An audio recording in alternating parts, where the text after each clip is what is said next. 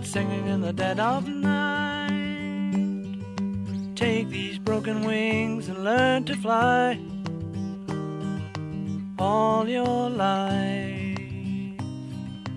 You were only waiting for this moment to arise.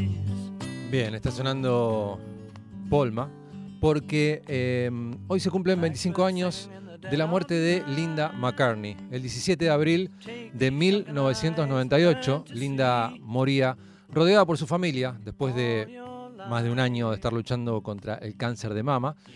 En junio de ese mismo año hubo un memorial en Londres.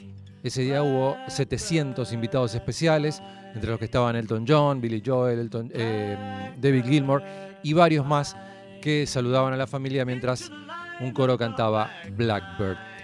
Esa tarde, eh, los tres Beatles, obviamente Lennon ya no estaba, se juntaron a tocar en vivo por primera vez desde el famoso concierto de la terraza. Paul, George y Ringo, en honor a Linda, tocaron una estremecedora versión de Let It Be. Pero ¿quién era Linda? Eh, bueno, obviamente la esposa de Paul, pero mucho más que eso. Vamos a empezar desde el principio. En el 67, apenas se supo que Paul tenía una novia nueva, nadie creía que esa relación fuera a durar, porque Paul venía de romper su compromiso con una actriz británica que se llamaba Jane Asher, y además él era el soltero más codiciado de, todos los Beatles era como el lindo, el que todos lo, querían como. Aparte, en esa época estaba la de eh, Beatles y Stones. Y los ah. Stones eran malos, feos, y no los que ninguna familia los quería como, este, como yernos. Claro, él era el novio. Claro, y él sí. Em, era el último Beatles soltero, además. Y cuando anunció su casamiento en el 69, eh, Linda se convirtió en la enemiga pública número uno de las jóvenes, ¿no? Que eh, admiraban a Paul. Y luego fue su sostén, el sostén de Paul en todos los malos momentos que pasó el músico. Ella ya era conocida en el ámbito del rock porque era fotógrafa. Eh, y además su padre, Lee Eastman, era un abogado que se especializaba en representar artistas. Y de ahí vino el primer tema en, en llegar a la cima de los chats charts, digo, con el que Linda estuvo relacionada, porque su padre le pidió a Jack Lawrence, un compositor de, varios éxitos, entre otros de, Sinatra, que compusiera un tema en honor a su pequeña hija. Y bueno, Jack Lawrence compuso Linda, que llegó al puesto número uno del ranking en 1947 y fue versionada también por Willie Nelson, obviamente por Sinatra, entre otros artistas. Bueno, Linda después de terminar sus estudios en la universidad se dedicó a la fotografía, como decíamos, y después de mucho trabajo consiguió una sesión exclusiva con los Stones. Y eso la, llevó a ser una de las grandes fotógrafas del rock durante los 70. Además de los Stones, también fotografió a Hendrix, a Simon Garfunkel, Bob Dylan, Clapton.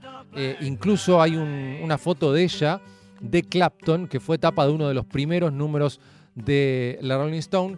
Y acá hay otro, otro dato curioso, que es Linda es la única persona en la historia de la revista en ser tapa como fotógrafa y en haber sido fotografiada también, porque estuvo en la portada junto a Paul en el 74. Había habido un romance pasajero con Mick Jagger, porque Mick Jagger se ve que no dejaba títere con cabezas, sacó, fue a sacarle fotos, pero fue pasajero. Ella conoció a Paul McCartney en un recital de Georgie Fame Luego se volvieron a encontrar en la presentación de Sgt. Pepper y no se separaron nunca más. Y esto es literal, ¿eh? porque hay otro dato que vamos a ver después que, que lo va a comprobar. Paul, en ese tiempo, como decíamos, soltero más codiciado, el Beatle de las canciones románticas, el candidato soñado por todas las chicas del mundo, pero las tentaciones estaban al alcance de la mano. De hecho, su antigua relación había terminado por sus infidelidades. Pero con Linda era distinto, e, era como una conexión que habían logrado muy profunda y entre ellos no había espacio para nada más. Y a partir del casamiento, Paul y Linda pasaron a ser los McCartneys. En alguna ocasión, Paul recordó que en esos 29 años que estuvieron casados, solo 10 noches habían dormido separados. Mirá cómo tenía la cuenta, 10 noches en 29 años. ¡Wow! ¿Por qué lo sabe? Porque fueron las 10 noches que él estuvo detenido en Tokio por posesión de marihuana. ¿Qué Pablo? Claro. Bueno, todo era felicidad en la vida de Paul hasta la separación de los Beatles y luego de ese golpe eh, entra en una depresión eh, y ella fue la que lo sostiene, como decíamos. Aunque también un 17 de abril, mirá qué curioso esta fecha, 10 días después de la separación de los Beatles, Paul lanza su primer disco solista que se llamó simplemente McCartney. Él tocaba todos los instrumentos y había algunas voces ya de Linda ahí. Eh, esos primeros años para él fueron duros. Él luchaba por reencontrarse con su identidad musical y de estar feliz con lo que hacía. Y Linda fue la encargada de sostenerlo anímicamente y de ayudarlo. Como cuando lo disuadió, le dijo, no, me parece, no te metas ahí, salí de ahí maravilla. Estaba por formar eh, Paul McCartney un supergrupo con Eric Clapton, eh, John Bonham y Billy Preston. Pero sí, vamos. Eh, no, Linda le dijo, acordate que los Beatles cuando empezaron eran desconocidos, venían de abajo, tenían ganas, talento, esto es otra cosa completamente distinta. No, en su lugar, eh, Paul McCartney decidió formar Wings. Y tuvo una decisión bastante polémica, que es ofrecerle a Linda tocar los teclados. Ella no tenía conocimiento musical. Yo no sé tocar nada. Me toca igual. bichi. Toca, vos tocás, yo te enseño. No, resulta que Paul como maestro era bastante malo, no tenía paciencia. Entonces Linda eh, aprendió por su cuenta. Deja. ¿sí? Deja, deja que yo aprendo, tanto querés que toque, yo voy a aprender. Esa primera formación de los Wings eh, tenía músicos que eh, eh, no eran demasiado conocidos, por, por, ej- por ejemplo, el, el baterista Denny Sewell y el guitarrista Danny Lane sí ya era, había tocado con los Moody Blues. Y Wings empezó de abajo, como le decía Linda, que habían empezado los, los Beatles. Tocando en lugares chicos, sin publicidad, saliendo de gira en, en- en combis, eh, con un equipo chico. Ya eran lo- los McCartney que salían de gira, eh, ya había hijos, así que era la familia ahí rodante. Eh, y el lugar de Linda provocó algunas polémicas, pero fuera del grupo.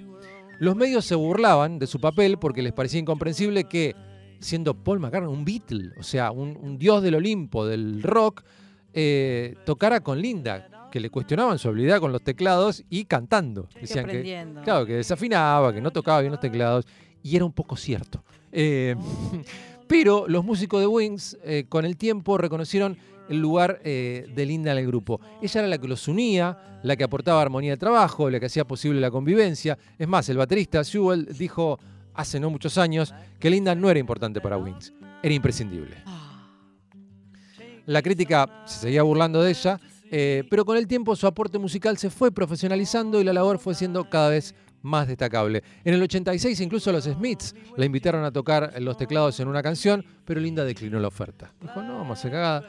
Eh, el otro inconveniente que Paul y Linda eh, enfrentaron en esos primeros años fue que Paul se negaba a tocar en vivo canciones de Beatles.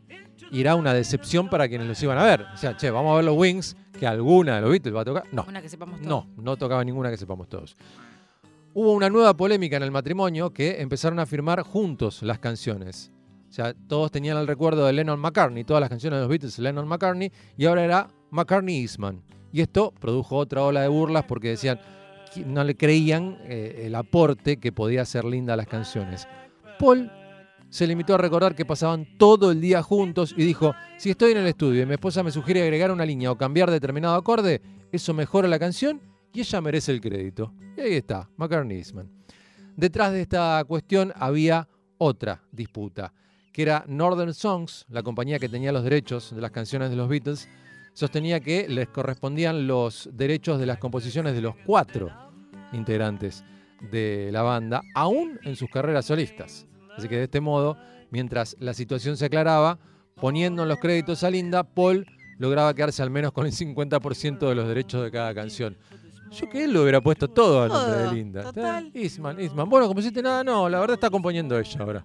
Se está dedicando ahí. Está dedicando, la verdad, está saliendo bárbaro. La Jabru. La Las ser. sospechas pueden permanecer y los críticos pueden seguir burlándose, pero Linda ostenta como coautora cinco canciones que encabezaron los charts.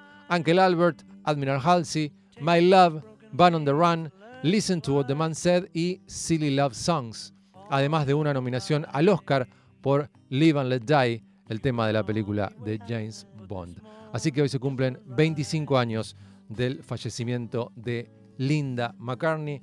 La vamos a recordar escuchando una de sus canciones. Paul y Linda suenan con My Love.